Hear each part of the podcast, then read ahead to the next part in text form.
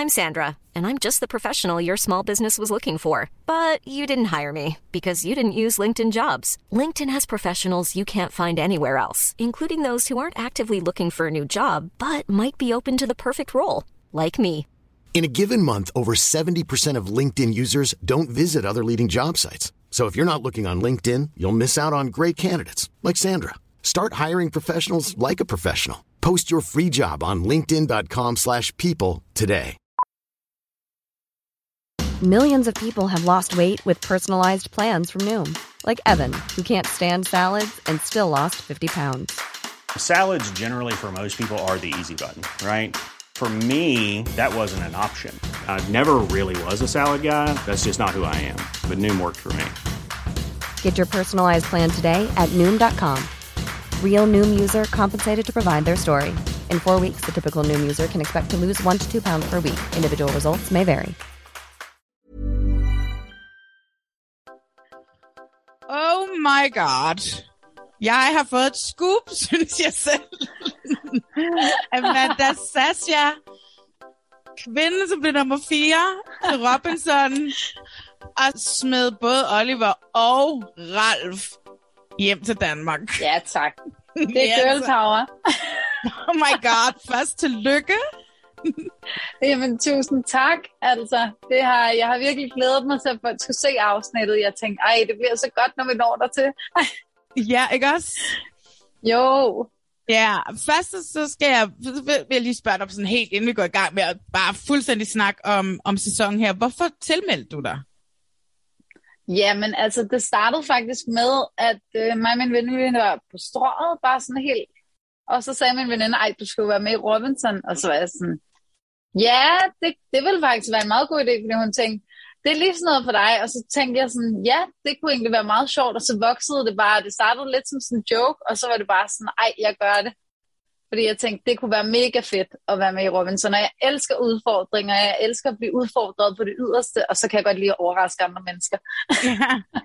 ja, fordi du var jo også med, altså er det, var det sådan en modreaktion på de dyre piger, du sådan tænkte, at du gerne ville have, at folk skulle se dig i et andet lys, eller, eller hvordan? De dyre piger, som jo ligesom var på DR3, som ligesom handlede om noget helt andet. Det handlede om piger, som Ja. har et stort klædeskab. Nu kan jeg se, at du sidder i dit klædeskab, mens vi Ja. laver det her, ikke? Det, det må man også gerne have, selvom man har ben i næsen, ikke? Altså, øh, ja. jeg synes bare, jeg synes bare godt, at selvom man er en kvinde, der går op i sit udseende, så kan man fandme så meget andet, og folk, der sidder og judger på, at man godt kan lide at se pæn ud, de skal bare vide, at man har så meget andet at byde på, end at man har et klædeskab, man godt kan lide. Mm. Altså sådan, og jeg synes bare, at, øh, at det kunne være fedt at vise den her kontrast af, at jeg har fandme også ben i næsen, og jeg kan så meget andet, end hvad folk går og tror. Ja. Så ligesom få lagt alle de der fordomme ned, når hun er bare en pæn pige, der sidder over i hjørnet, og så pæn ud, hun skal knække negl-agtigt. Ja, og det fik Så du jo sådan- modbevist. Det blev jo sådan hele din sæson jo, ikke? Altså, man kunne tydeligt se, at at- altså lige fra, øh, fra aller, aller første program, hvor Peter kalder dig for flettepigen, at måske kan, kan vi få brug for en, der kan flette i løbet af vejen. Og helt frem til frem mod slutningen, hvor Ralf er ekstremt fordømmende over for dig, øh, og i forhold til, hvad du har lavet og ikke har lavet, i modsætning til Katrine, som var mere en af drengepigerne, du ved. Øh. Så det var sådan, at det Ja, gennem selvfølgelig. hele sæsonen, at, at, du var hende. Hvordan var det så, hvordan var det at blive mødt med de fordomme, at de her primært mænd dernede? Altså, jeg havde godt lidt set den komme, at mændene ville være fordomsfulde, og bare sådan generelt folk, når de ser mig, fordi jeg er lidt vant til det fra hjemmefra, at når folk ser mig, så er det bare lidt den fordom, man bliver mødt med, med, at man bare ikke kan andet end at sidde så pæn ud, fordi det er åbenbart sådan en ting, at hvis Mm. man er en pæn pige, så kan man ikke andet end det. Jeg har det bare sådan lidt, det skal fandme, folk skal fandme få øjnene op for, at man kan så meget andet. Og så synes jeg bare, at det vil jeg gerne vise, og det vil jeg også gerne vise dem dernede. Og det startede jo ud, som jeg vidste, flettepigen, der kan flette hår, og øhm, det fik jeg hørt for rimelig hurtigt, ikke? og jeg tror også, at jeg tog fusen for alle dernede.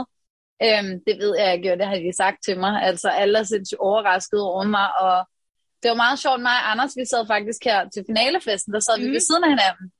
Altså, ja. vi har jo spillet imod hinanden igennem hele ekspeditionen, indtil Anders Ja. røg ud. Øhm, det var jo sådan mit mål at få ham ud og omvendt, tror jeg. Ikke?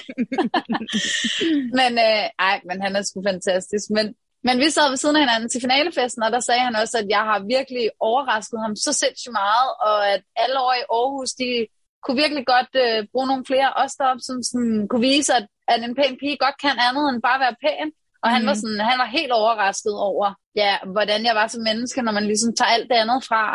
Det er meget fedt, at man ligesom kan bryde hele den her øhm, fordom. Det er så fedt, når sådan noget sker. Ikke? Altså, og det, og vi blev, altså, jeg blev virkelig lykkelig over det. Også fordi, at jeg fra starten ligesom var, okay, hun er fucking sej hende her. Også bare det, det, bare, du, bare det du tilmelder dig er fucking sejt, ja. ikke? og jeg ved jo, jeg har jo castet til tv i mange år, og jeg tror også, hvis jeg som caster havde, hvis jeg havde siddet som caster på programmet, ikke?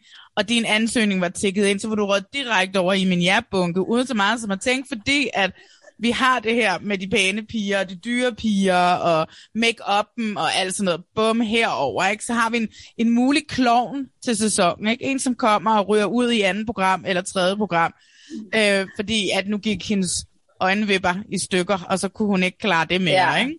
Ja. Så du vidste godt, da du tog afsted, at, du, at, du, at det her, det, det lå bare lige til dig? Altså, jeg er ret god til at tilpasse mig forskellige situationer. Jeg er sådan meget, altså, jeg er god til sådan at være i det, jeg er i, og være der, hvor... At, du ved, det er lige meget, hvilken situation du sætter mig i, om det er en presset situation, om det er en god situation, så tilpasser jeg mig bare lidt miljøet, jeg er i. Så du kan sætte mig i forskellige miljøer, jeg vil hele tiden tilpasse mig. Det er sådan, jeg tror også, at noget af mit opvækst og barndom gør, at jeg bare er ret god til at tilpasse mig i forskellige situationer. Mm. Jeg kan jo mhm. godt lide at leve luksus, og jeg kan godt lide alt omkring det der med beauty og så godt ud og alle de der ting. Men jeg kan sagtens overleve, og jeg kan sagtens leve uden det. Og det synes jeg bare er så rart at bevise over for folk. At sådan, det er ikke bare noget, jeg siger. Det er fandme noget, jeg mener, fordi jeg ved, jeg kan. Ja, jeg har ligesom nogle nedslagspunkter, jeg godt vil tage i løbet af sæsonen, fordi jeg, altså, vi kan jo ikke snakke hele sæsonen igennem, fordi det, altså, det var også, du, du blev også ret hurtigt en af hovedrollerne, ikke? Hvordan er det, altså, hvad tænker du generelt, når Peter taler ned, ikke kun til dig, men til alle kvinderne, der I ankommer på øen, og der skal deles hold op? Altså, jeg tænker bare sådan lidt, i selve situationen tror jeg bare, jeg tænkte, enten så prøver han bare at fyre nogle virkelig dårlige jokes af, og er sådan lidt, øhm, hvad hedder det, når man ikke sådan, øh, sådan lidt social akavet, eller sådan ikke rigtig ved, hvordan han skal adapte til social, når han står sammen med så mange mennesker. Eller også så er han måske lidt mandsjuvenistisk, så jeg kan godt forstå, at folk fik den vibe, fordi det var sådan, jeg stod og tænkte, det er enten eller. Enten er han lidt mandsjuvenistisk, eller også er han bare dårlig til at adapte til mange mennesker, og ved ikke rigtig, hvad han skal sige. Altså, jeg havde det jo, da han sagde det også. Altså, der var også, jeg kan ikke huske, hvad det var for en, vi kan huske det med flettepin. Og så var det en af kvinderne, han sagde også om, åh, du har sådan et dejligt smil, det kan jeg godt bruge på mit hold. Du ved, og så alle mænd, ja. de havde store muller og sådan noget. I det splitsekund, så gjorde han jo så til min skurk resten af sæsonen. Jeg undede ham intet godt. Intet godt. Nej, jeg tror ikke, Peter var særlig heldig. Men det er igen det der med, jeg tror, at Peter han har lidt svært ved, hvad han skal sige, og hvornår han skal sige det. Jeg tror ikke ja. rigtigt, han kan sådan veksle imellem alle de der ting, fordi det er jo ikke, fordi han er et dårligt menneske. Han er jo mega sød, når man sidder sammen med ham. Ja, han blev, skurken indtil Oliver blev skurken, ikke? Fordi ja. Oliver var grådig af helvede til. Ja. Men det kommer vi til os. Det skal vi snakke om lige med. Ja. Fordi en af de ting, jeg også gerne vil hæfte mig ved, det er en af de ting, som jeg er blevet ekstremt gal over. I podcasten her, så har vi sådan noget, hvor vi har ugens held og ugens skurk. Og der var simpelthen yes. en uge, hvor jeg blev nødt til at gøre Jakob Kjellberg til ugens skurk.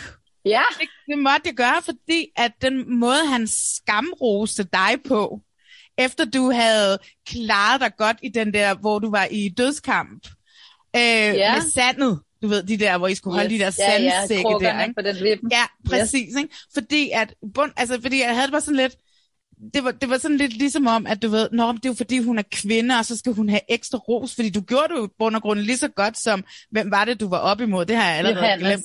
Johannes, ja. ja ikke? Så hvad hedder det? Og jeg blev simpelthen så gal over den måde, at du ved, at altså, det blev nærmest sådan igen talt til dig, som om, at du var en dum blondine, og at det ligesom blev fremhævet, hvor meget dygtigt, og Johannes også fremhævet, hvor meget ros du har fået, da han kom tilbage. Så, hvad tænkte du selv i situationen med alt det her ros, eller blev du bare sådan, at blev du bare glad for rosen? Jeg ved ikke, jeg, jeg ved ikke, ja, jeg forstår godt, hvad du siger. Jeg tror bare faktisk, for at være helt ærlig, så tror jeg bare, at jeg også selv har overrasket Jakob. Det er altså sådan, i virkeligheden, ja, men jeg tror selv, at Jakob er blevet overrasket over mig. Jeg tror ikke, at han havde regnet det. Altså, jeg tror slet ikke, at han havde forventet det for mig. Jeg tror virkelig, at jeg tog ham med stormen dernede. Øhm, de havde jo sat 45 minutter af til den her dyst i virkeligheden, og vi ender jo med at stå her i en time og 37 minutter. Produktionen er mega bagud. Ude på øen, der har de haft fri i en time og lidt længere tid. Øh, så da vi kom tilbage, altså det skulle gå så hurtigt, vi skulle bare tilbage, fordi de havde fri. Jeg tror, at Jakob var i chok over, at jeg kunne stå på den her vippe så længe. Det var slet ikke engang planlagt, der skulle så meget ekstra sand på. Nej, øhm, det kunne man godt det var se. noget, de, ja, ja. altså, og det var noget, de måtte gøre, fordi vi blev jo bare stående. Så jeg tror, at grunden til, at jeg fik så meget ros fra ham, det tror jeg, fordi han blev så chokeret over, at okay, hvad fanden foregår der? Altså, de bliver bare stående. ja. Hun giver sgu ikke op, den lille pige. Nej. Ja, jeg tror virkelig, at jeg, at jeg overraskede ham. Overraskede du dig selv der i den, kom, i den dyst, så? Jeg har virkelig stærke ben, og hvis, hvis vi ikke havde fået så mange kilo på, så er jeg sikker på, at jeg kunne stå der i et par dage. Men med alle de kilo, så tror jeg virkelig, at jeg overraskede mig selv. Jeg, jeg blev så overvældet af alle mine følelser bagefter, fordi at jeg havde stået med så mange kilo, og når du bare står der, og du kan ikke gøre noget, og det er bare så tungt, og du, altså, du går bare igennem alt derhjemme, og tænker på alle dem, der betyder noget, og sådan, du bliver bare rigtig emotional, fordi du skal stå der i så lang tid, og du bliver virkelig bare nødt til at finde noget, du kæmper for op i hovedet for at stå der. Ja. Så sådan, det hele var bare meget overvældende bagefter. Jeg blev også så overrasket og stolt over mig selv bagefter. Ja. Jeg kan da godt forstå det, fordi det er også fucking lang tid, en time og 36 minutter, ikke? Men det er også det der med at fremhæve dig, og så ikke fremhæve manden, fordi han har jo også været lige så dygtig, Johannes, der, ikke? Ja, altså, det har han. Og det var også lidt det, jeg gerne vil have, det, det jeg gerne vil have, at Robinson er, at det skal være lige, altså det skal, Ligeværdigt. ligeværdigt, og det er det bare aldrig. Det er altid som om kvinder er brækker i mændenes spil. Vi holder dem så lang tid, vi har brug for dem. Og sådan noget. Så derfor så synes jeg, at den der ros var sådan lidt, okay.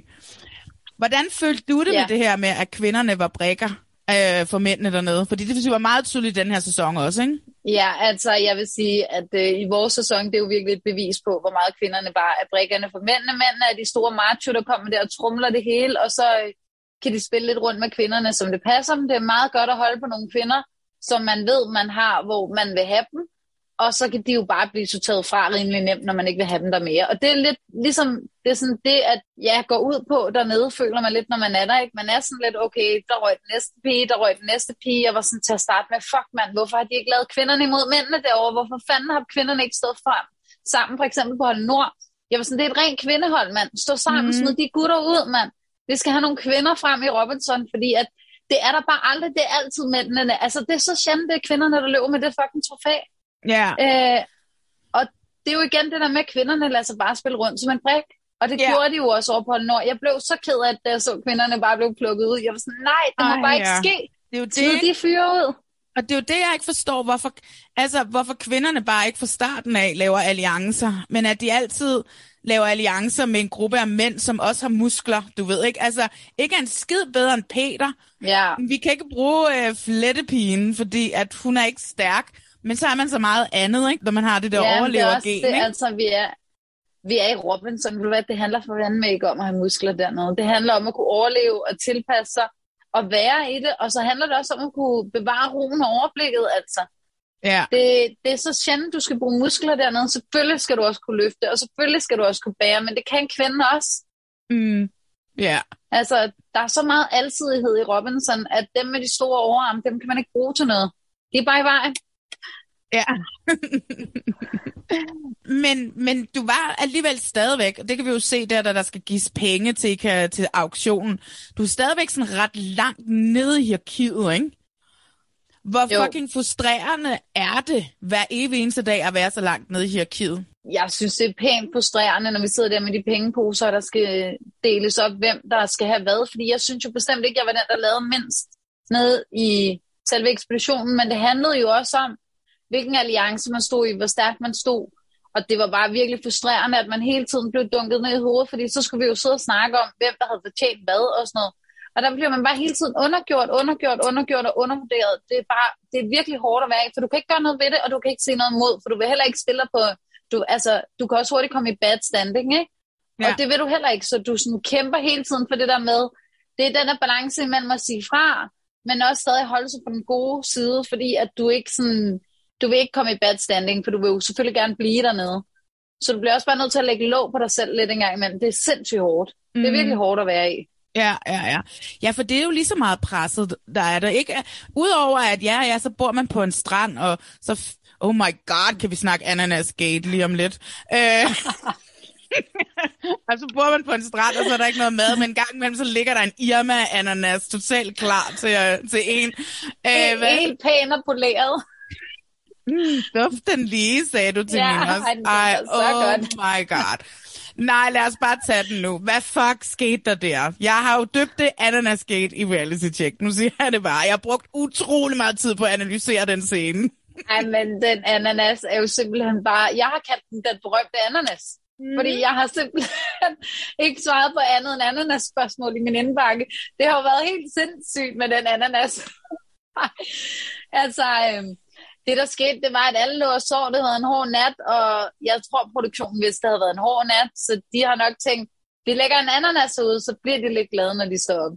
Og de skulle øhm, flytte lejr jo også noget igen. Og vi igen, skulle igen. også flytte lejr igen. altså, de flyttede jo rundt. Det var så ekstremt hårdt, hver gang vi skulle flytte lejr. Ja. Vi skulle bygge det hele om. Ja. Og når du på underskud og mad, under, og vi havde jo ikke sovet, fordi det var så slemt hver den nat, så det hele er bare så hårdt, og man er så presset. Så jeg tror, at de prøvede at lægge lidt et plaster på såret med her. Nu giver vi jer en ananas, så fortæller vi jer den dårlige nyhed med, at I skal flytte lejre bagefter.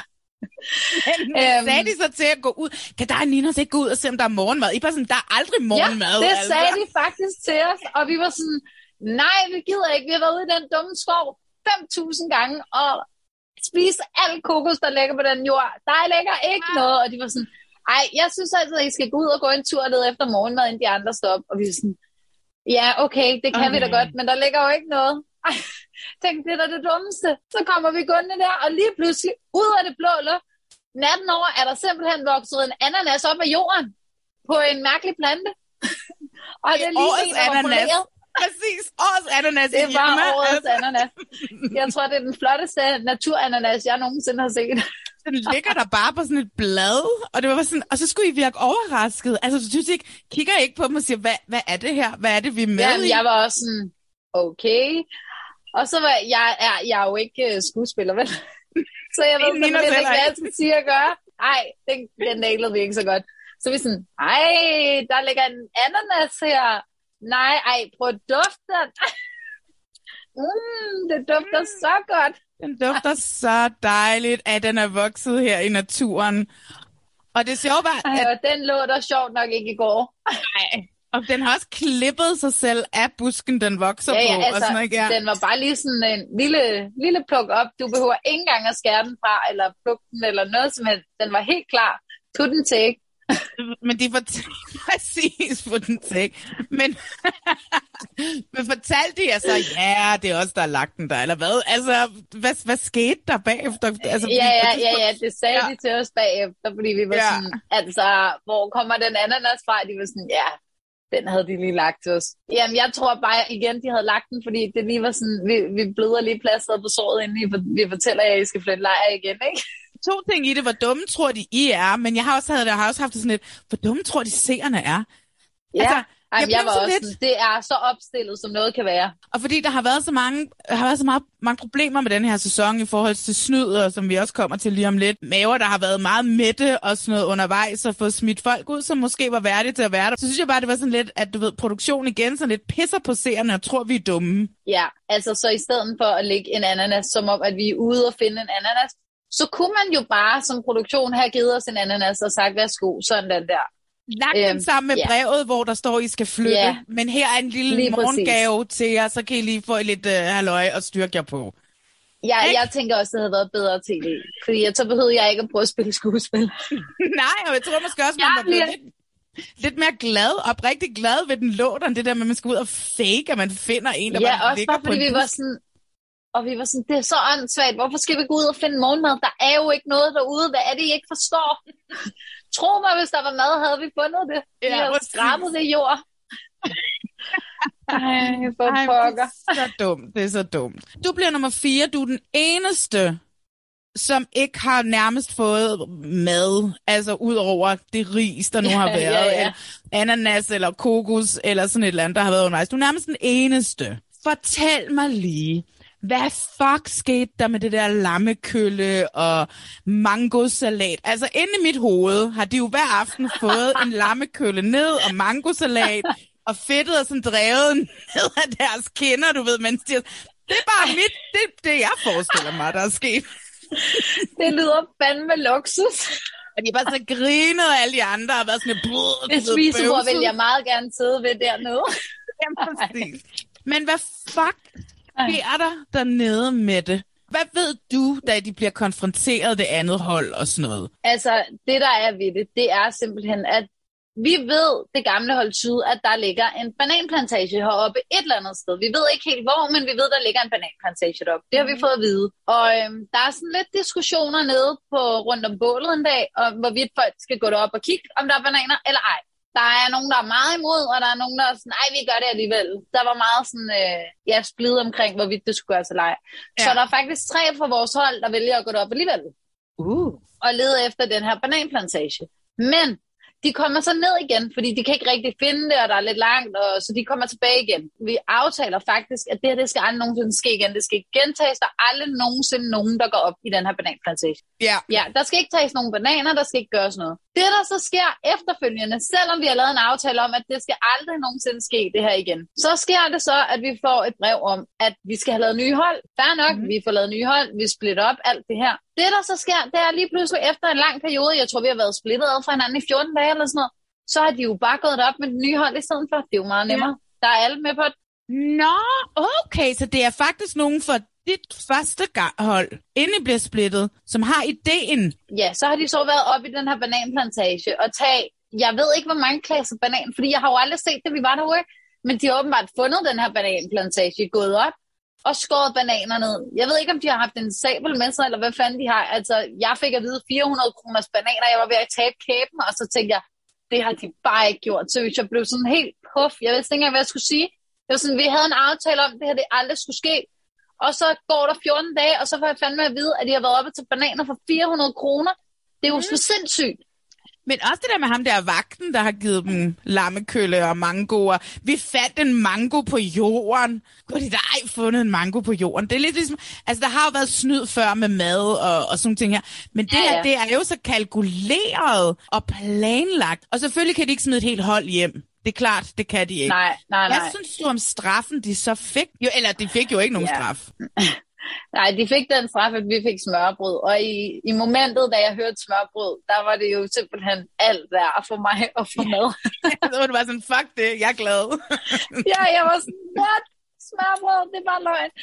Fordi jeg tænkte, med de lortepræmier, vi havde fået alle de andre gange, havde jeg helt skudt ud af hovedet, at der overhovedet ville komme noget sådan rigtig mad. Så jeg var bare sådan, okay, shit, men altså så senere hen fandt jeg jo så ud af, at de havde fået en lortestrand. Øhm, og nu som Robinson-deltager ved jeg bare, hvor nederen det er at bo på en lortestrand. Det er bare ikke fedt, at man ikke kan komme i bad ordentligt, og man skal gå op og ned af hinanden, og der er ikke noget plads, og der er ikke noget space, der er ikke noget sted, du kan gå på toilet, der er ingenting. Det er sindssygt hårdt pres, når man er i sådan en situation. Så jeg tænker, da jeg var dernede, okay, jeg havde det fint. Altså sådan, men det er heller ikke, ja, det, jeg er ikke til judge for, hvordan man skal straffe folk, og hvordan man ikke skal straffe folk. Nej. Det, det vil jeg simpelthen ikke stå til dommer for. Altså som ser ja. følte jeg bare, at der har siddet et hold og været mætte, og så er det nemt at, komme og smide jer ud, ikke? Og at Svensson taber til Frederik. Frederik har ikke lavet, lavet andet end noget fucking bananer, stegte bananer og lammekølle og alt noget i, i, i dagvis, og er fuld af energi og har masser af kulhydrater og proteiner i kroppen, ikke? Der er bare et eller andet ved det, som gør, at jeg synes også, at Katrine Sejer smager lidt dårligt i min mund, på trods af, at det er en kvinde, som vinder, og det er jeg glad for, ikke? Men der er bare sådan et eller andet i det, som er sådan et, "Nå, var, var det helt fortjent, Katrine? Du har i halvdelen af tiden været forholdsvis midt. Forholdsvis med. Forholdsvis midt. Jeg kan godt. Og andre har ikke. og Andre har været simpelthen så sultne. Ja, ja, ja. Jeg ved ikke, hvad jeg skal sige. Altså, det er svært at, at sætte ord på situationen, når man står dernede i det. Tror jeg bare, det er noget andet, end når man sidder og ser det på tv. Altså, jeg kan udmærket godt forstå seernes reaktioner. Jeg kan udmærket godt forstå, hvorfor folk tænker og siger, som de gør. 100 procent. Jeg kan godt sætte mig ind i det, når man sidder og ser programmet, men når man er dernede og lever i det, vi har, altså, det der overskud, det har man slet ikke til at tænke det videre. Du, du kan slet ikke overskue og skulle tænke på andre folks følelser, eller hvad der skal ske med de andre. Du er mm. så meget inde i dig selv, så bare det, at du får en lille ting, jeg var jo bare lykkelig for, at vi fik smørbrød. Altså, jeg kunne jo græde i sekundet, ja. da han sagde, der er smørbrød. Jeg var sådan, nej, det er løgn. Mad. Det er så også det eneste mad, jeg fik der. Der var sgu ikke noget efterfølgende heller. Nej, du, altså, du er virkelig den eneste. Fordi altså, er det jo faktisk vendt om i forhold til, hvad jeg troede. Fordi jeg troede, at det var det hold, som, havde, som blev taget, som har gjort det hele tiden, og havde lukket jeres gamle hold med ind i det. Men så er det faktisk dit gamle hold, som har startet det op. Det er en meget god opklaring, synes jeg. Ja. Ja, ja. Det sidste drama, der var dernede, der er nogle mænd, der får, og en kvinde, som får en kæmpe bøf. Altså, den ja. var så stor, den bøf, at jeg ikke kunne forstå, at der ikke var nogen, der efterlod et lille bitte stykke og tog med ned til dig. Jeg kan simpelthen ikke forstå det. Altså, hvor er du sød. så er der nogen, der siger, det er jo snyd. Og så var sådan, øh, ja, de har snydt hele sæsonen, så kan de vel godt snyde en fucking gang mere. For virkelig sådan, Jeg tror, at... Øh, jeg tror, der gik nærhed i den. Ikke fordi, at jeg ville forvente, at de fik havde bøf med tilbage. men, øh, men folk var meget opsatte på, at de skulle have hver deres riskorn. Det synes jeg fandme var nærhet. Fordi ja, jeg var sådan, kan vi andre så ikke få lidt mere ris bare i dag, fordi det var, altså vi fik ikke ret meget ris, det må jeg nok være ærlig indrømme. Så tænkte jeg, okay, hvis I skal ned og have bøf og bagkartofler og sovs og bare virkelig ned og spise spidsmåltid med sodavand, og så tænkte jeg, så kan vi andre godt lige få lidt mere ris i dag, ikke? Nej, ja. vi skal dele risene lige op. Og der var jeg sådan, ah, det, det begynder at blive lidt nærigt, ikke? Så jeg var sådan, det gør vi ikke helt. Vi kan godt lige tage en lille, eller det var faktisk Jespers idé, at vi skulle tage en lille skifuld mere, og så var jeg sådan, den er jeg med på. Ja, ja, selvfølgelig. og jeg synes slet ikke, at det var blevet bedre af, at jeg så programmet. Jeg var sådan, høj kæft mand, den bøf var så kæmpe stor, og så måtte vi andre engang bare få lidt mere ris. Vi var jo simpelthen så, altså du er jo sulten i døgndrift dernede. Ja. Hilsen mig. så sådan bare lidt ekstra ris den dag, det ville jo virkelig gøre meget, ikke? Så jeg synes fandme, det var nærigt, at de ikke bare var sådan, okay, vi skal ned og have bøf, så må I skulle gerne spise vores ris. Det havde jeg sagt, hvis jeg skulle have bøf. Jeg havde været sådan, tag alle min ris, så skal jeg slet ikke tænke på. Ja, men, ja. men vi er også bare forskellige mennesker, tror jeg. Der, de kom jo simpelthen tilbage og sad og spiste deres skål ris foran os andre. Nej, gjorde de? Hun havde jo så ondt i maven. Ja, det gjorde de. Så de spiste også deres ris. Åh, oh, den sejr, den smager grimmere og grimmere i min mund, ej, altså. Ej, Katrina spiste faktisk ikke sin ris, fordi hun havde så ondt i sin mave, da hun kom tilbage fra den bøf af så hun kunne ikke spise mere. Men Ej. altså Martin og Ralf, de kom jo tilbage og så og spiste deres ris, som vi havde lavet til dem og lagt til side til dem. Og ja. jeg synes bare, det var så lavt at sidde og spise. Sådan. Altså, men det er også bare mig. Og vi er jo meget forskellige mennesker, så det er jo fair nok, at de har det sådan, hvis de er så sultne. Men, men jeg tror bare, jeg handler lidt anderledes, fordi jeg tænker, at der er andre, der har mere brug for det end mig ja, i sådan en situation. Men det, der jo også skete, mens de også spiste den her kæmpe store bøf, det er Oliver. Oliver går rogue på en eller anden mærkelig måde. Øh, jeg synes, at han havde sat sig bag, altså bare den der, hvad hedder det, auktion, hvor han skulle sidde og æde alt mad, og ikke bare kunne lade jer byde, jer der ikke havde så mange penge, byde på et freaking stykke kage, altså slap af. Ej, det var jeg også lidt sur over. Ja, jeg undede virkelig Jesper det stykke kage, og det var jeg også lidt sur. Jeg synes, det var så nærigt. Jamen, det, jeg er bare ikke god til nærhed, det er jeg simpelthen ikke. Det, det, og, jeg, jeg, og så en anden ting, det er, når folk bliver uretfærdigt behandlet, det kan jeg slet ikke være mm. i. Så er det ligesom, at jeg bliver virkelig... Og jeg føler, det kan godt være, at Jesper ikke følte det. Det skal jeg ikke kunne sige. Men jeg føler, at Jesper var uretfærdigt behandlet i situationen, hvor han ikke ja. fik lov til at købe det stykke Jeg kunne bare mærke, at det gjorde så ondt på mig, at de ikke lod Jesper købe det stykke kage. Jeg var sådan, ja, fordi... manden sidder der, en fuldvoksen mand, og er mega sulten. Hvorfor må han ikke få et stykke kage? I har fået så meget mad. Det er ja, ja. et stykke kage. Og det handlede det jo ikke om... Tavle. Det var så tavligt. Og det handlede jo ikke om, at Oliver var mere sulten. Det handlede om, at der ikke var nogen andre, der måtte få det. Ja, fordi Oliver kunne næsten ikke spise det stykke kage, da han så først fik det. Mm. Han sad jo ved siden af, altså Nina sad imellem mig og Oliver, men så kunne jeg bare se, Oliver han siger, ej, buha, jeg brækker mig, jeg kan slet ikke spise det her stykke kage. Der var også bare sådan, du spiser bare hver en bid af det stykke kage, hvis jeg ikke måtte få det kage. Ja. Om du så brækker dig bagefter, det gider jeg ikke. Nej, og der er jo også det der i det, at man kunne jo godt sige, så du, hvad var det, du havde 300 kroner eller sådan noget at gøre godt med, ikke? Var det ikke det, du havde? Jo, jo, jeg havde 300 kroner. Ja, og så kunne man jo godt sige, der var jo masser af ting at byde på. At så siger du 300 kroner for en pakke chips eller et eller andet. Ikke? Og at man så ligesom siger, ja, okay, fint nok. lad Amanda lige få lov til at bruge 300 kroner på det, ikke? Altså, det er så småligt ja. og nære, det, ja, det var bare usmageligt, og det var usmageligt at sidde og overvære det, fordi at folk blev så grådige, og det var sådan, det er jeg bare ikke god sammen med, men det er nok, fordi det ligger så, så fjern fra mig, så når folk altså er i den act, så bliver jeg virkelig sådan, øh, jeg bliver selv påvirket af det, fordi jeg føler, at folk bliver uretfærdigt behandlet. For jeg kunne ja. aldrig selv finde på at gøre det.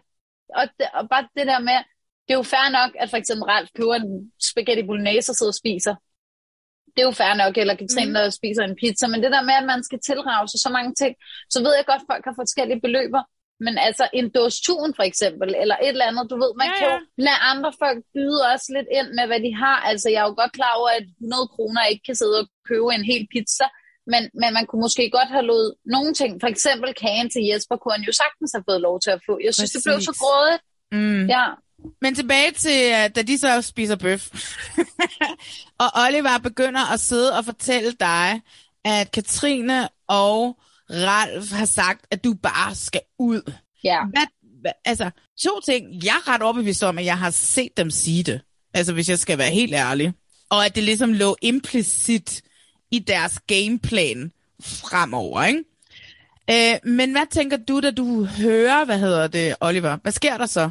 Altså, jeg bliver selvfølgelig rigtig ked af det indeni, fordi jeg tænker, det er da ikke særlig fedt, at de bare er så hooked på, at det er mig, der skal ud det er jo ikke særlig sjovt at være i, fordi man er ret presset i forvejen dernede. Og det der med, at jeg spillede jo faktisk, jeg har været sammen med Ralf fra day one af dernede, og det der med bare at spille sammen med ham hele vejen, og Katrine også hele vejen, nu ved jeg godt, at vi var hvert sit og sådan noget, men jeg spillede jo faktisk sammen med Katrine. Mm. Og det der med, at jeg troede virkelig på, at jeg kunne stole 100% på Katrine, så gør det lidt ondt, når Oliver han kommer og fortæller mig, at det kan jeg måske ikke. Altså Katrine, hun sidder og siger en ting til mig, og siger en anden ting til Ralf, ikke? det gjorde lidt ondt, at jeg ikke lige helt vidste, hvor jeg havde hende. Det der med at få at vide, at, at hende, jeg tror, jeg spiller rigtig meget sammen med, sidder og lyver mig op i hovedet. Det, det var sådan lidt hårdt at få at vide, synes jeg. Ja. Og det virker jo også som om, at det er et eller andet, Oliver siger, ikke? Fordi at øh, hvis vi så tager dagen efter, så skal I ligesom i dødskamp. Og øh, hvor at, I, altså jeg kommer aldrig til at tilgive Ralf for det her, ikke? At, at, han, at du er luft for ham. Du bliver ved med at sige, jeg skal nok tage den, jeg skal nok tage den. Nej, nu laver vi en afstemning. Og du bliver ved med at sige det. Og, og så lige pludselig senere, så siger han, jeg hørte dig ikke, og det er bare sådan et, what the fuck. Fortæl mig lige, hvordan er det at sidde i sådan en situation? For jeg fik faktisk ondt i maven. Det med, jeg fik de der referencer tilbage til, da jeg går i folkeskolen eller i gymnasiet, hvor man lige pludselig bliver holdt udenfor, eller sådan et eller andet. Jeg fik sådan noget Mean Girl vibes fra Ralf der det var jo også en virkelig ubehagelig situation, og jeg havde virkelig ikke en sjov dag den dag, men det er også fordi, for eksempel, nu ved jeg godt, jeg går lidt tilbage, men for eksempel, da jeg var i dødskamp med Johannes, der slog vi Robinson-rekord. Mm. Og jeg vidste jo godt, da jeg kom tilbage og sagde til de andre, når nu har jeg tabt mod Johannes, så, øhm, så vil det ikke gælde for noget i deres øjne. Nej. Det vil ikke tælle for at, at have fået lidt pluspoint eller noget, fordi det var lige meget, hvad jeg gjorde. Vi, vi var sådan et sted i ekspeditionen, så jeg følte bare, at lige meget, hvad jeg gjorde, og hvor meget jeg gjorde, så gav det ikke rigtig noget. Altså det var ligesom, om man bare ikke fik credit lige meget med, hvor meget man prøvede at give effort for det, mm. eller hvad jeg ligesom prøvede at ændre på, for ligesom at gøre det lidt mere, eller prøve det her for at give noget mere. Ja. Altså sådan, der var bare ikke noget, der var godt nok, og så sidder jeg i den her situation, hvor jeg bliver ved med at sige, at jeg gerne vil tage den her dødskamp, og jeg synes bare, det var rigtig ubehageligt at sidde der, og folk var rigtig modbydelige rundt om ja. det her bål, og jeg blev overhørt, og jeg følte bare, at folk snakkede ned til mig, og det var bare, ja. altså, jeg synes bare overhovedet ikke, at det var særlig rart at sidde der. Og det ender jo så med, at vi skal stemme om i gåseøjne, hvem der skal ja, ja, Det var de jo ikke har jo stemning. Nej, nej, de har jo valgt, der var... hvem der skal ned, ikke? Ja. Det var også derfor, man hører mig også bare sige på tv, jamen så vælger jeg det også bare Jesper. Altså sådan, det er jo så fucking latterligt, at vi skal sidde og lege, at vi stemmer om det, når vi sidder så mange voksne mennesker rundt om et bål, vi alle sammen ved godt, hvad der foregår. Hvorfor så ikke bare sige, jamen vi har aftalt, at det er Jesper, der skal afsted. I stedet, jeg ved da godt, der er alliance, det gør vi alle sammen, men der ja. er jo ingen grund til at sidde og spille, og, som om, at vi er mega dumme mennesker. Nej, altså sådan, det. Det synes jeg også, også bare ret hvis argument for, at Jesper skal afsted. Jamen, jeg synes, det er Jesper, der skal afsted, fordi han er dårlig energi. Det har Jesper aldrig haft. Han er altid glad på at være glad og give noget god energi ud. Det var alle de der ting, det var bare ubehageligt at være i. Mm. Jeg følte lidt, at alle folk bare talte ned til mig. Det var lige meget med, at jeg blev ved med at sidde og sige, og så siger Martin, nej, jeg vil gerne sende Amanda afsted, øh, fordi du tror, du er på en badeferie. Og så har han jo sagt herhjemme i sladerbladene, at han har sagt, at jeg er på badeferie på grund af, at, at jeg ikke har haft en dødskamp. Men det er jo ikke rigtigt. Jeg har jo haft en. Det var det, jeg lige har sagt til dig. Jeg vidste godt, at ja. ikke ville tælle den med. Og det er jo det, han gør igen, bare herhjemme i Danmark, selv så lang tid efter, sidder og siger, at jeg ikke har haft en dødskamp, når jeg lige har været oppe i dødskamp mod Johannes lige inden. Så ja. jeg synes jo bare, at det er mega nedladende, og måden, jeg bliver talt til, det er bare, der var rigtig trykket stemning, og der var mega ubehageligt. Jeg var jo, sådan, jeg var jo helt ked af det bagefter. Ja, det kunne man godt se. En ting, jeg ikke forstår, du ikke sagde, det er, hvorfor sagde du ikke, hey, Katrine har ikke været dødskamp. Hun har været i en ligegyldig dødskamp, hvor der ikke var nogen konsekvenser, andet end man kom til at vælge nye hold. Men det sagde jeg faktisk også noget ved bålet. Jeg var også sådan, jamen Katrine har ikke været i en dødskamp. Folk har ikke noget at sige, når jeg siger, at Katrine har ikke taget en dødskamp. Nej, nej, for hun er en sådan, af dem, ikke? Ja, hun er en af gutterne. Ja, Ja, så er det ja. jo ligegyldigt, at hun ikke har taget en dødskamp. Jeg er sådan, det er fint nok, jeg har ikke noget mod at tage den, fordi jeg sidder og siger, jeg skal nok tage den, jeg vil gerne tage den, det er slet ikke det.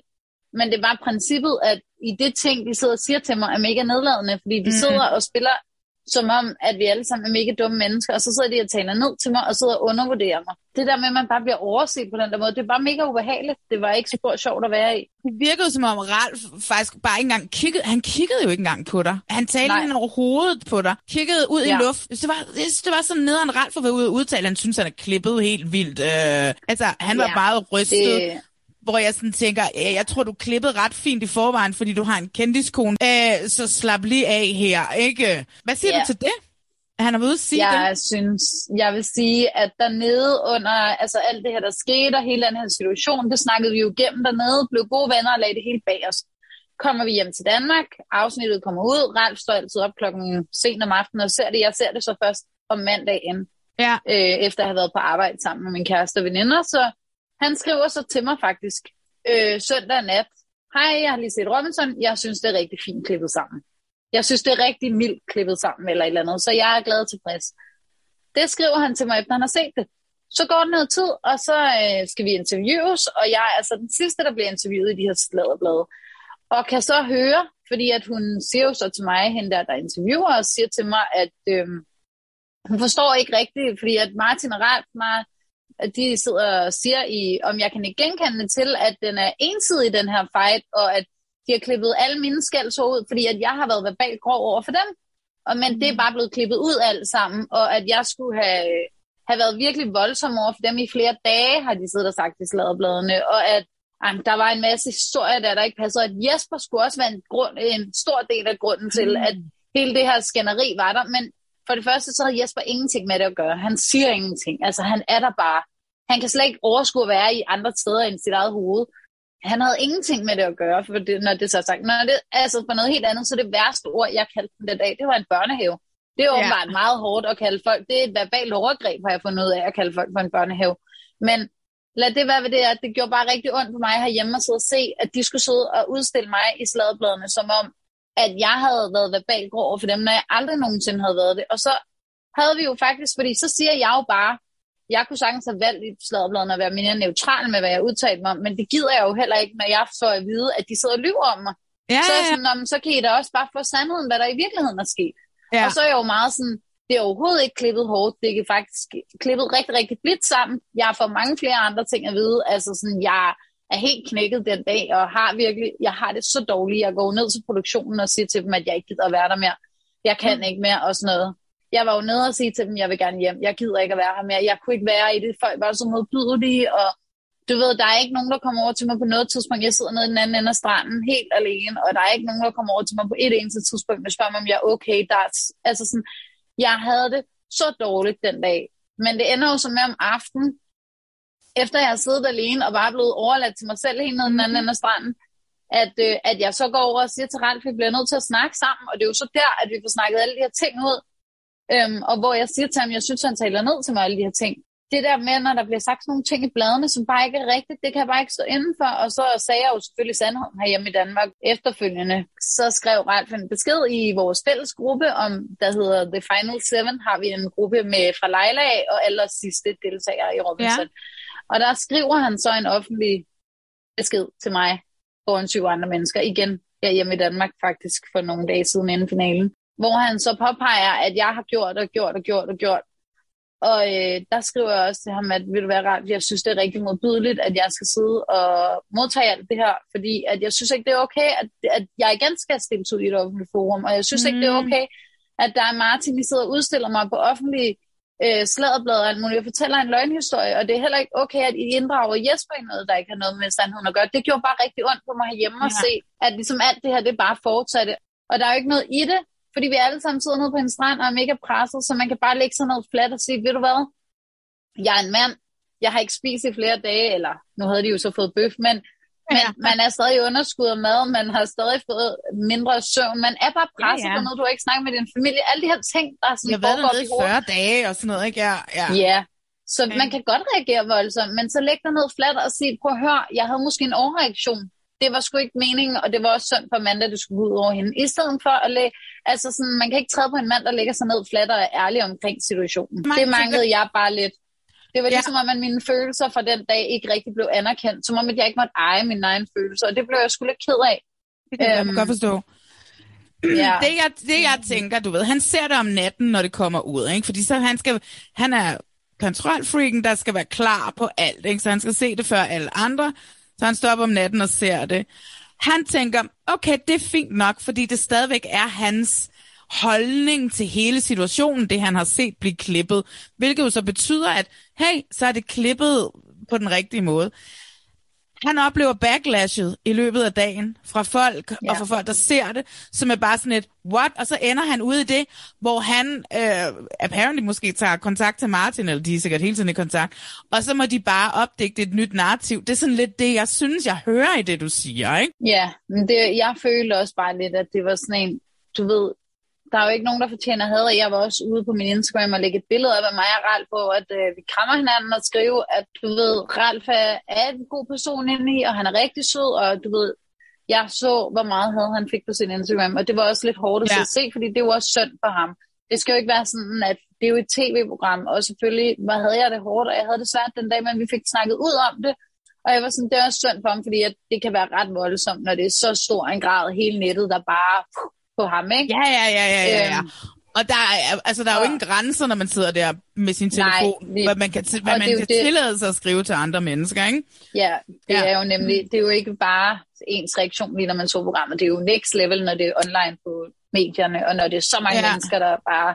Så jeg prøvede jo ligesom at, at hjælpe ham lidt på den måde, men åh, det gjorde bare ondt, ikke? Når man så får sådan en bagslag af, at, sådan, at så er man bare the bad guy igen, fordi at at man får så meget had, og så kan man jo til sidst ikke være i det mere, så det er nemmere at bilde sig selv en anden historie ind, og en anden fortælling af, hvad der er mm. sket, og hvad der ikke er sket. Ja. Fordi at så har man det bedre op i sit eget hoved, fordi nu har man fået så meget had, så kan man lave en helt anden fortælling omkring det, og så har man det bare meget bedre med sig selv, og ja. så skal det jo selvfølgelig gå ud over mig, fordi det er mig, vi sidder op imod. Ja, men, altså, men, det var altså, et voldsomt ja. afsnit. Altså, det var, det var virkelig sådan noget, nærmest trigger warning skulle have været i starten, ikke? Altså, fordi det var så mean girl-agtigt, at folk, som har oplevet en lille smule form for mobning, fik ondt i maven af det, ikke? Og jeg tror også, ja. det derfor måske folk er blevet ekstra grove over for ham, ikke? Men, men lad os skrive videre, fordi at det, der sker, det er, altså tager I en snak. Og det er nemlig her, hvor jeg føler, at det bliver meget mystisk.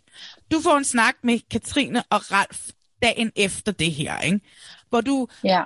du er den voksne her, ikke? går over og siger, vi yeah. er nødt til at få talt ud. Den her dårlige stemning, jeg har ondt i maven, jeg kan, jeg kan ikke være i det. Yeah. Nu trækker vi os også tre, og så får vi talt det her ud. Altså, det var så mærkeligt klippet sammen, at jeg forstod det simpelthen ikke. Og min teori er bare, Katrine vinder, Ralf og kæreste med Lisbeth Østergaard, vi kan ikke udstille dem mere nu, plus at de får oprejsning til ø-rådet, ikke? Forstår du, hvad jeg ja. mener? Man kan sige, om de lyver for mig eller ej, det vil jo aldrig nogensinde finde ud af, hvem der løg. Om det var rart for Katrine, der løg, eller om det var Oliver, der løg. Man kan jo kun øh, tro på, hvad man får at vide, og det er det, du har at gå med, når du ikke ved, hvad der er sagt, når du ikke var der. Jeg øhm, tror ikke, Oliver er... løg. Nej, og det, han siger den dag i dag, at han ikke løg stadig, og Katrine og Ralf siger også den dag i dag, at de ikke løg.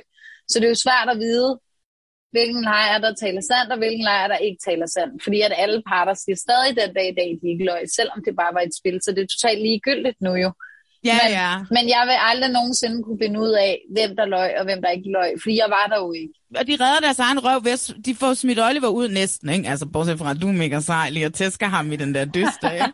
Men, men det ø, altså jeg ser også, vi breaker inden øh, ø-rådet, så får vi ligesom, hey, nu stopper programmet, og så siger jeg, at det er fordi, der sker noget helt vildt.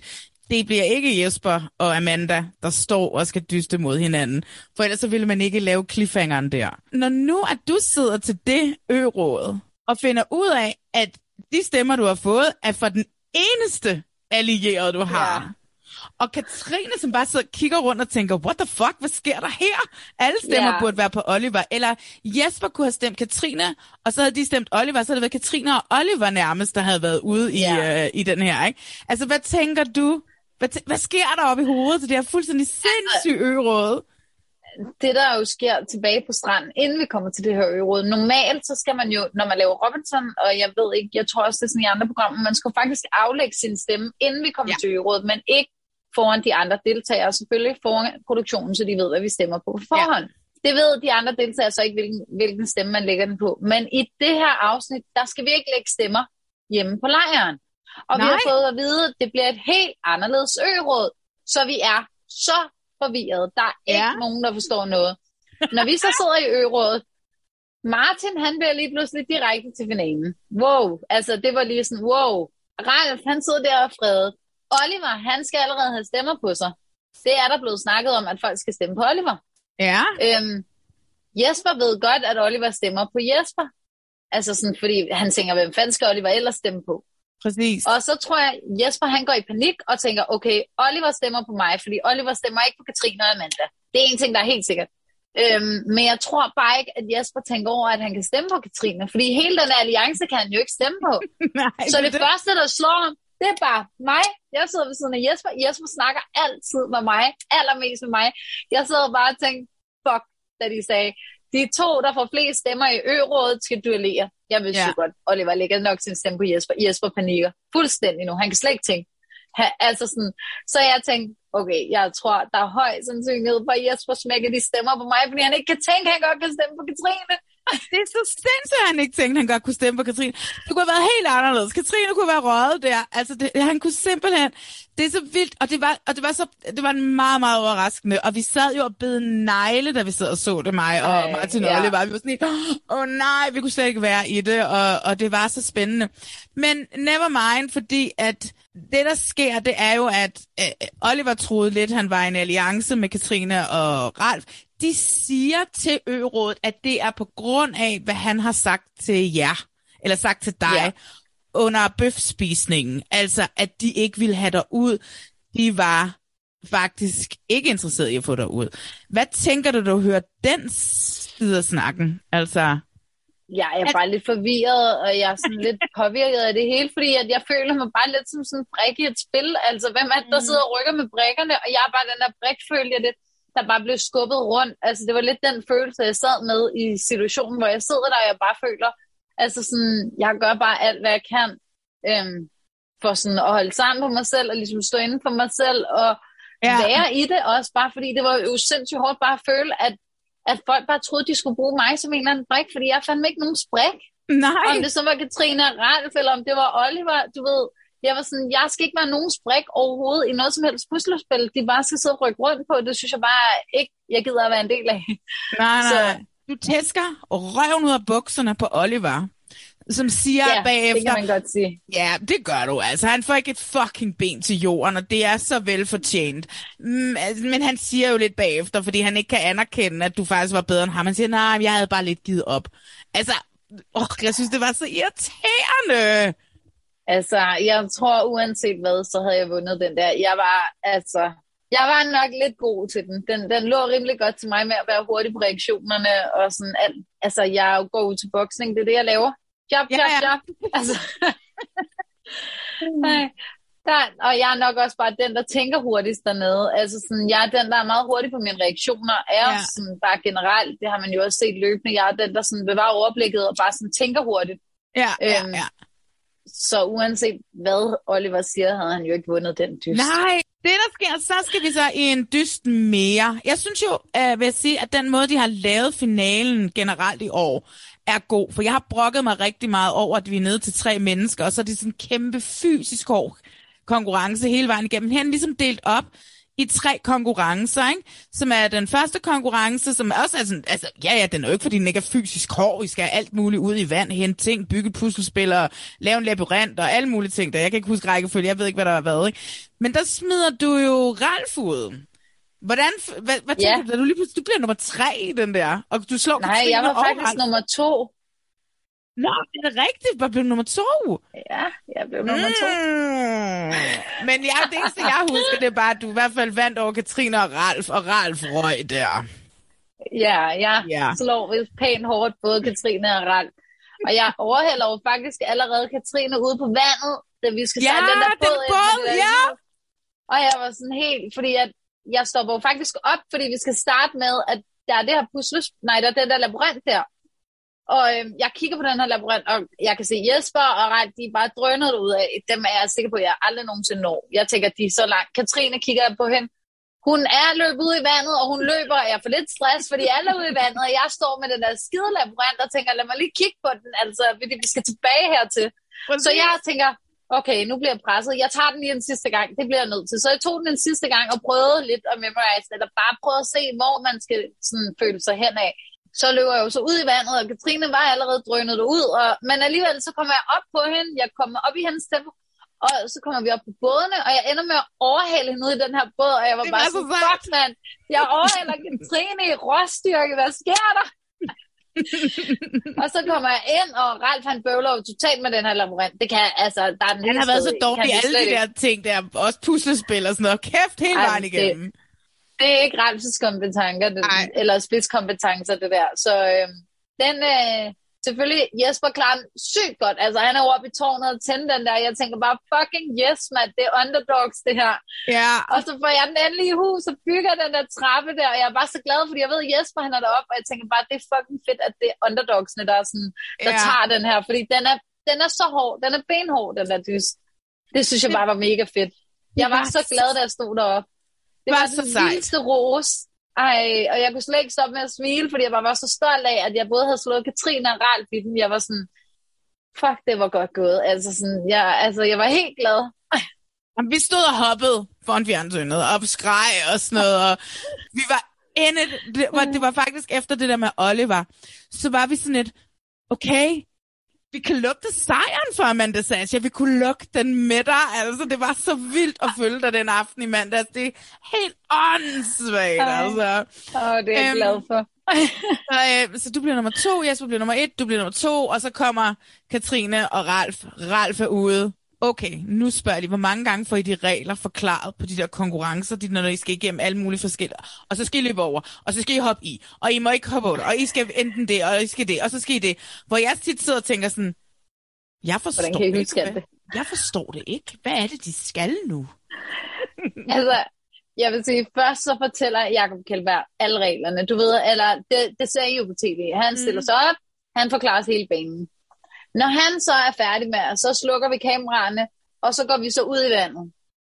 Øh, sammen med produktionen, så gennemgår man den i. I starter her, I skal gå den her vej, følge den her, så skal vi jo gå ud igennem vandet, fordi vi skal se, her skal I huske at klikke den her af, og klikke den på her, og I skal huske, det her skal I her, derudad. Og hvis der er nogle sikkerhedsbrief undervejs, så får vi også det at vide. Men, og så, sådan, så spørger I, er der noget, I har misforstået, noget, I ikke forstår, så skal I spørge nu.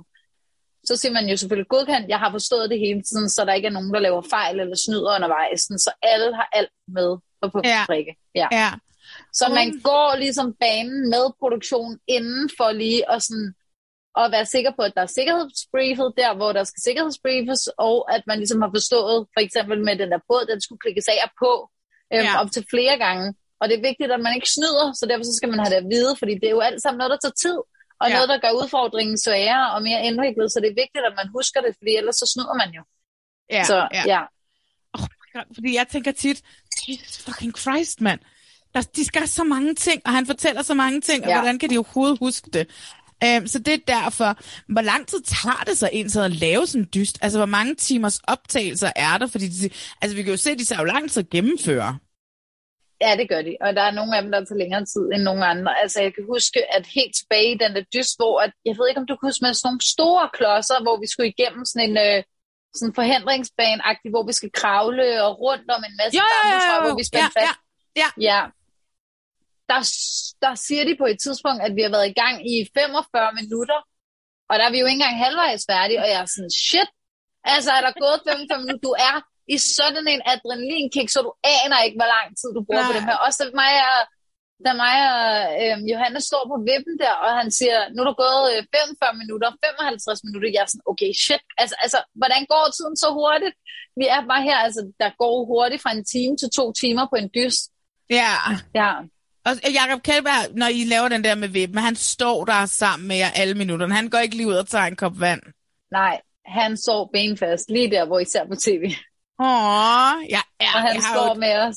Jeg har et kæmpe cross på ham. Jeg synes jo, han er meget fræk. Jamen, Jacob er da også en flot mand, så det vil alle, der kunne forstå. ja, ikke?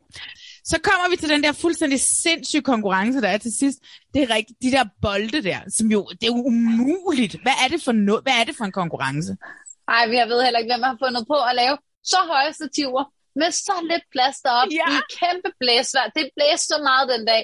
Og så skal vi stå og skyde bolde op. Er du godt? Altså, der var så højt deroppe. Vi stod bare, og jeg tænkte bare, shit, og mit boldøje er jo bare... Alle, der har set Robinson i Danmark, ved nok, at jeg ikke har det skarpeste sigteøje. Ja, ja, det så vi i starten. men jeg gør det mit bedste, og, ja. øhm, og det går også okay. Men Katrine er bare bedre end mig til at skyde. Det blæser så meget, og den er ret høj, den her, vi skal have dem op og ligge på, og den er ret smal der, og jeg får faktisk på et tidspunkt kastet en bold op, der ligger sig. Men der er simpelthen så meget blæsvær, så den ruller af, den her pind. Ja, det er rigtigt, ja. Fordi blæsten tager den, og jeg er bare sådan, nej, stop, nej, lad være med at blæse så meget. Men altså, Ja, den var sådan mærke. er det. Sådan er det. Og det var så der, du røg ud. Og så øh, bla bla bla, planken, bla bla bla. Katrine vinder. Og det er jo, altså hvis vi to skal være på kvindekønnets vegne, enormt glade for, at der er en kvinde, som vinder. Ja. Altså det er jo bare jeg var rart, også ikke? bare, ja, det er fedt, at der endelig er en kvinde, der skal vinde Robinson. Fordi der går fandme mange år imellem, at de der kvinder tager den i Robinson. Det gør så ondt på mig, fordi de skal fandme mere frem. Vi kan så meget mere. Ja. Jeg, jeg skrev, wow, en kvinde vandt, skrev jeg, og rigtig mange af vores lyttere skrev tilbage, men det var den forkerte kvinde. Og jeg var bare sådan lidt i starten euforisk og var sådan lidt, ja, men det er lige meget, det er en kvinde, der vandt. Og så du ved, efter sådan, du ved, man får sunket øh, oplevelserne og, og programmet, så, så vil jeg jo give mig ret i, at det var den forkerte kvinde. Der er lavet flere afstemninger på EB og på BT og sådan noget. Var det den rigtige, der vandt? Og, og sådan noget. Hun har ingen medgang her, Katrine, vel? Alle håbede på, at, øh, at det var dig, der vandt. Du endte med at blive sæsonens store held. Nå. Et, hvorfor, hvorfor tror du det? Jeg ved jeg ikke, hvorfor at jeg endte med at blive sæsonens store held. Det, det, det ved jeg ikke. Vi holder altid med en underdog, ikke? Ja, det er sådan en dansk ting, ikke? Vi er sådan et lille land, vi kan godt lide de små, der lige kommer frem og godt viser, at vi kan godt alligevel.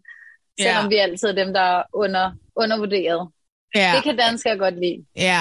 Og generelt. så tror jeg igen også, at også en af grundene til, at fordi det var så stort et afsnit for dig, det sidste afsnit, altså det var jo så fucking genialt. Du fik oprejsning for alt lige meget, hvad det var. Altså, du kunne have gjort hvad som helst i hele sæsonen, og så den her oprejsning, fordi du ejer hele sidste afsnit. Øh, det er helt vildt, ikke? Du ejer det afsnit. Så det tror jeg også er en af grundene det til det. sødt sig. Altså, men, og, og du var flettepigen, og måske har hele Danmark sammen med Peter siddet og haft de her fordomme om dig, som allerede startede i allerførste afsnit, og så tager du røven på os alle sammen i det sidste afsnit. Det har også været vildt overvældende øhm, efter det her afsnit er kommet ud. Alle de beskeder, jeg har fået, og alle, de bare, alle er bare så gode, og alle har så så godt imod mig på skærmen i Robinson. Og det har bare været så overvældende at høre fra så mange af, at jeg har virkelig lagt deres fordom ned, og jeg har fået så mange beskeder faktisk, hvor de også skriver, Jamen, jeg Ja. var jo undervurderet for længst, og at de grinede, da de så mig på skærmen. De var sådan, gå nu hjem. Og de, sådan, de var jo i chok over, hvor godt jeg har klaret mig, og jeg, jeg virkelig har omvendt deres syn, og der er så mange, der har skrevet til mig, jeg under, eller jeg, øh, jeg, jeg har aldrig nogensinde fordomme om folk på deres ydre igen, og jeg har fået, altså det, det er så fantastisk at høre, at man faktisk kan sådan slå alle de her fordomme helt ud af huset, og, sådan, og folk får et mere open mind omkring, at man godt kan se godt ud, men man kan også godt klare sig, og man kan godt være sej, selvom Ja. man ser godt ud. Ja, ja. Det må man godt. Man, man må godt have det hele. Man kan godt gå i stiletter og tage make op på, og så stadigvæk fucking grave sig selv ud af et hul i en sand efter Ja. 44 dage uden mad, altså. Fuldstændig. Det betyder, Ja. bare fordi man godt kan lide at gå rundt i stiletter med glimmer på, betyder ikke, at man altid skal have dem på.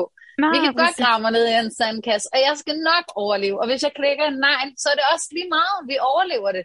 Ja. Altså, Og den falder på sådan et fucking tørt, godt tørt sted, at, at du sådan ligesom gjorde det her for os alle sammen, og, og alle det her med fordomme, og gjorde det her for kvinder og så videre, som godt kan lide at gøre noget af sig selv, ikke? I, altså i kølvandet på alt det her MeToo og alt det her, som, som, som ja. Lige er lige nu, ikke? At, at Hele kvinder altid er, er undervurderet, ikke? Og vi altid er sådan, ja, præcis, ikke? Så, øh, så jeg vil bare, altså, og jeg var så lykkelig i går, da jeg, du ved, du delte en af vores, øh, en af mine stories, eller en af reality tech stories, så var jeg sådan, fuck, hun ved, at vi eksisterer, nu er det, jeg griber chancen, og de skriver, hey, du skal være med. Og det er jeg bare simpelthen så glad for, du ville, fordi at du har virkelig, altså du ejede det afsnit, og du er også vokset på mig i reality check, og sådan noget hele vejen undervejs, Nå. ikke? Så, Ej, er det varmer. tak for dig, altså. Du er, mm, tak for de søde ord. det kan godt være, du ikke vandt pengene, men jeg tror jo faktisk i bund og grund, at i Robinson-verden, så var du årets vinder i år. Det tror jeg faktisk. Nå. Ej, det Ja. var meget sødt sagt. Et Ej. sidste spørgsmål. Hvad har overrasket dig allermest ved at være med i Robinson? Altså, hvordan overraskede mig, tænker du? Øhm, ved mig selv, eller ved oplevelsen, eller ved... Mm, Så lad os tage dig selv. Hvad der har overrasket mig allermest, det er nok mine følelser. Mm. Mine følelser har overrasket mig allermest i Robinson. Det må jeg, altså, Hvordan det er helt vildt. Mine følelser, de er virkelig kommet bag på mig. Det er sådan, jeg er ikke særlig følsom herhjemme, og jeg er meget sådan hård, og har en rimelig hård facade hele vejen ind igennem. Selvfølgelig har jeg følelser. ja, sådan lidt, ikke? Ja. Og sådan normalt, så bliver jeg ikke påvirket af ting som sådan, og jeg er meget sådan, det er lige meget, vi går videre, det er lige meget. ja. Men altså, dernede, så bare helt det der ekstreme savn, og alle de der ting, der sådan kommer op i en, og jeg sådan, altså, det er helt vildt at have så mange følelser lige pludselig, og skal bære inde med så mange følelser. Jeg var sådan, okay, jeg har følelser lige pludselig. Hvordan er det sket? Det er virkelig kommet bag på mig, at jeg faktisk havde så mange følelser, fordi jeg har aldrig mærket dem på den måde før. Det var, det var helt intens at prøve at mærke mine følelser. ja. Sådan, altså, det var ligesom om, at jeg bare blev overvældet af følelser, som jeg aldrig nogensinde har mærket før, og det var sådan, det, det er helt klart det, der har overrasket mig mest ved det hele. Er det så noget, du kunne bruge, efter du er kommet hjem? At du sådan er kommet in touch with your feelings, eller hvad man siger? Ja, det kan man godt sige. Eller har du lagt det Der bag dig? Nej, altså sådan, jeg prøver at sådan sortere lidt i det og bruge det gode ved det. Ja. Øhm, så ja, jeg er kommet meget mere i kontakt med mine følelser, og jeg tror faktisk, det er en rigtig god ting og en sund ting. Jeg er stadig meget hård på facaden, og der skal stadig meget til at knække mig, men, men det der med at bare at være i kontakt med dem, og faktisk mærke dem, sådan, det er, jeg tror bare, det er sindssygt sundt, fordi man nogle gange lige kan mærke nogle andre ting, eller mærke efter. Jeg synes faktisk, det er rigtigt, jeg er rigtig glad for, at jeg er kommet i kontakt med mine følelser på den måde. Og sådan ligesom prøvet altså- at lære det. Det skal du også være. Altså, jeg er dagligt i kontakt med mine følelser. Jeg tuder i hvert fald en gang om dagen. Og det er over de, nogle gange de mindste ting, og nogle gange er det lidt mere. Og jeg elsker at få den der tuder en gang om dagen. Jeg tror også, det er sundt, fordi du kommer så meget i afløb med så mange ting, mm. og altså, du er sådan helt frisk bagefter, når man, når man virkelig har mærket sine følelser. Det er sådan, nærmest- man får helt lettet, helt trykket i kroppen. Det er nærmest ligesom en god lur. Det er at tage en god tuder, Ja. altså, i 10 minutter. Nej, det kan noget. Ja. Men okay, det var så, hvordan overraskede dig. Hvem har overrasket dig mest, mens du har siddet og set det? Det kan jo være på den gode eller den dårlige måde. Hvem troede, du havde den ryg, og så har du set i synk, at det havde, at, hvor personen eller personen taler om dig, eller sådan et eller andet. Hvem har overrasket dig mest? Ergo, hvem har skuffet dig mest, måske? Jeg vil hellere have den Hvem del har af det. skuffet mig mest? Uh, det var et godt spørgsmål. Den var jeg ikke lige forberedt på. Nej, og det, det betyder så, at det er et spørgsmål, du ikke har fået af nogen andre fra pressen. Det har jeg Hvor du faktisk kunne køre- aldrig nogensinde fået. Kører autopiloten Nej. på. Nej, det er der faktisk aldrig nogen, der har spurgt mig om det her. Det er Nej. et virkelig godt spørgsmål. Det har jeg slet ikke tænkt over før. Okay, der, nej, der var faktisk en, et øjeblik, men, men det er jo selvfølgelig et spil. Og det var faktisk, hvor at Katrine og Ralf, de sidder sammen på stranden, og de sidder og snakker, hvor at de faktisk vender det der med, at, at hvad med mig, og, og hvad med at tage mig ud? Hvor at Katrine siger til Ralf, det behøver vi ikke at tænke på lige nu. Det er ikke noget problem. Du ved, Nej, det er der ingen grund til at kigge på. sagt det. De havde Ja, og- lidt sagt det mellem linjerne. Ja, det er rigtigt. Og det, øhm, det, altså sådan, det er jo et spil, så fuck det, men, og det er jo et overstået kapitel, men da jeg så det, så var jeg lige sådan, okay, det kunne jeg godt lige mærke ind i. Det, sådan, det rammer lige, fordi at, ja, lige Det kan- præcis. Det kan jeg godt forstå, fordi at jeg kan faktisk godt huske det. Det behøver vi ikke tænke på lige nu. Hvor overlegne ja. er de? Altså, de er så overlegne og tror, at det er deres fucking spil, ikke? Og det, det, altså sådan, der er jo ikke noget i det, men, men man bliver bare lige lidt mærket af det, og det må nok være det øjeblik, hvor jeg sad og så programmet, hvor jeg tænkte, okay, det kunne jeg virkelig mærke indeni, sådan, Mm. det, at det gjorde lidt ondt, ikke? Fordi at sådan, man var sådan, nå okay, så var det måske ikke helt løgn, hvad Oliver sagde, men altså, man ved det jo aldrig, vel? Så det er, øh, så det var dem. Hvem har så overrasket mest positivt, når du har siddet og set det efterfølgende? Hvem der har overrasket mig mest positivt? Udover altså, dig Du selv. stiller Ja. altså virkelig nogle gode spørgsmål. Ej, det må helt klart være Johannes, der har overrasket mig mest positivt Ja. efterfølgende. Det var faktisk meget nemt at svare på. Fordi, Det skulle jeg ikke tænke lidt så længe over. mm, Jamen, jeg tror bare sådan, det der med, at han har, alle, alle de ting, han har sagt om mig i syng, det er jeg slet ikke klar over, at Ja. Johannes har sagt. Det har han jo aldrig sagt til mig. Og du nej. ved, jeg ved godt, at han har været, været meget sådan over for mig, at, sådan, at han er fandme overrasket over mig. Jeg har virkelig taget røven på mig. Altså, det havde han aldrig forventet af mig, og jeg er en meget stærk spiller. Altså, sådan, han har virkelig sagt, at jeg er så undervurderet, men, men alle de ting, han har siddet og sagt i synk, og det afsnit, hvor at man ser, hvor de ender lægge stemmer efter, de er rådet hjem og sådan noget, Ja. der kommer han også med virkelig mange søde ord. Jeg var sådan helt overrasket. Jeg havde aldrig set dem komme. Mm. Altså sådan, ja, det må jeg nok sige. Der blev jeg rigtig, rigtig positivt overrasket. Det Jamen. varmede min lille sjæl. Ham kan vi godt lide. Ja, det kan vi. Amanda Sasha, er der noget reality i øh, udsigt for dig? Kommer vi til at se dig i fjernsynet igen, eller hvad? Altså, jeg ved det ikke lige nu, men øh, det kan jeg ikke svare på. Men det kunne godt tænkes. Det er i hvert fald ikke, jeg er ikke lukket for mulighederne. Jeg tror lige, vi skal snakke, når kameraet slukker lige om lidt, eller når mikrofonen slukker lige om lidt. Skal jeg lige høre, hvad det er for noget? Skal du være den nye forside, frue? De har dog ikke skrevet til mig, nej. Nej, okay. Prøv at høre, Amanda Sasha, vi har snakket i så lang tid. Det har været så hyggeligt. Hvad hedder det? Jeg vil bare sige tusind, tusind tak, fordi at du, du vil være med. Og tillykke med at blive fucking nummer 4. Altså, det er Tusind så tak. sejt. Tusind, tusind tak.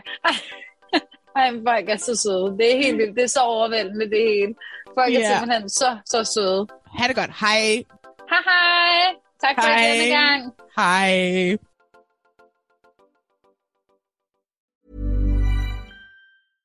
Hey, it's Paige DeSorbo from Giggly Squad. High quality fashion without the price tag. Say hello to Quince. I'm snagging high-end essentials like cozy cashmere sweaters, sleek leather jackets, fine jewelry, and so much more. With Quince being 50 to 80% less than similar brands.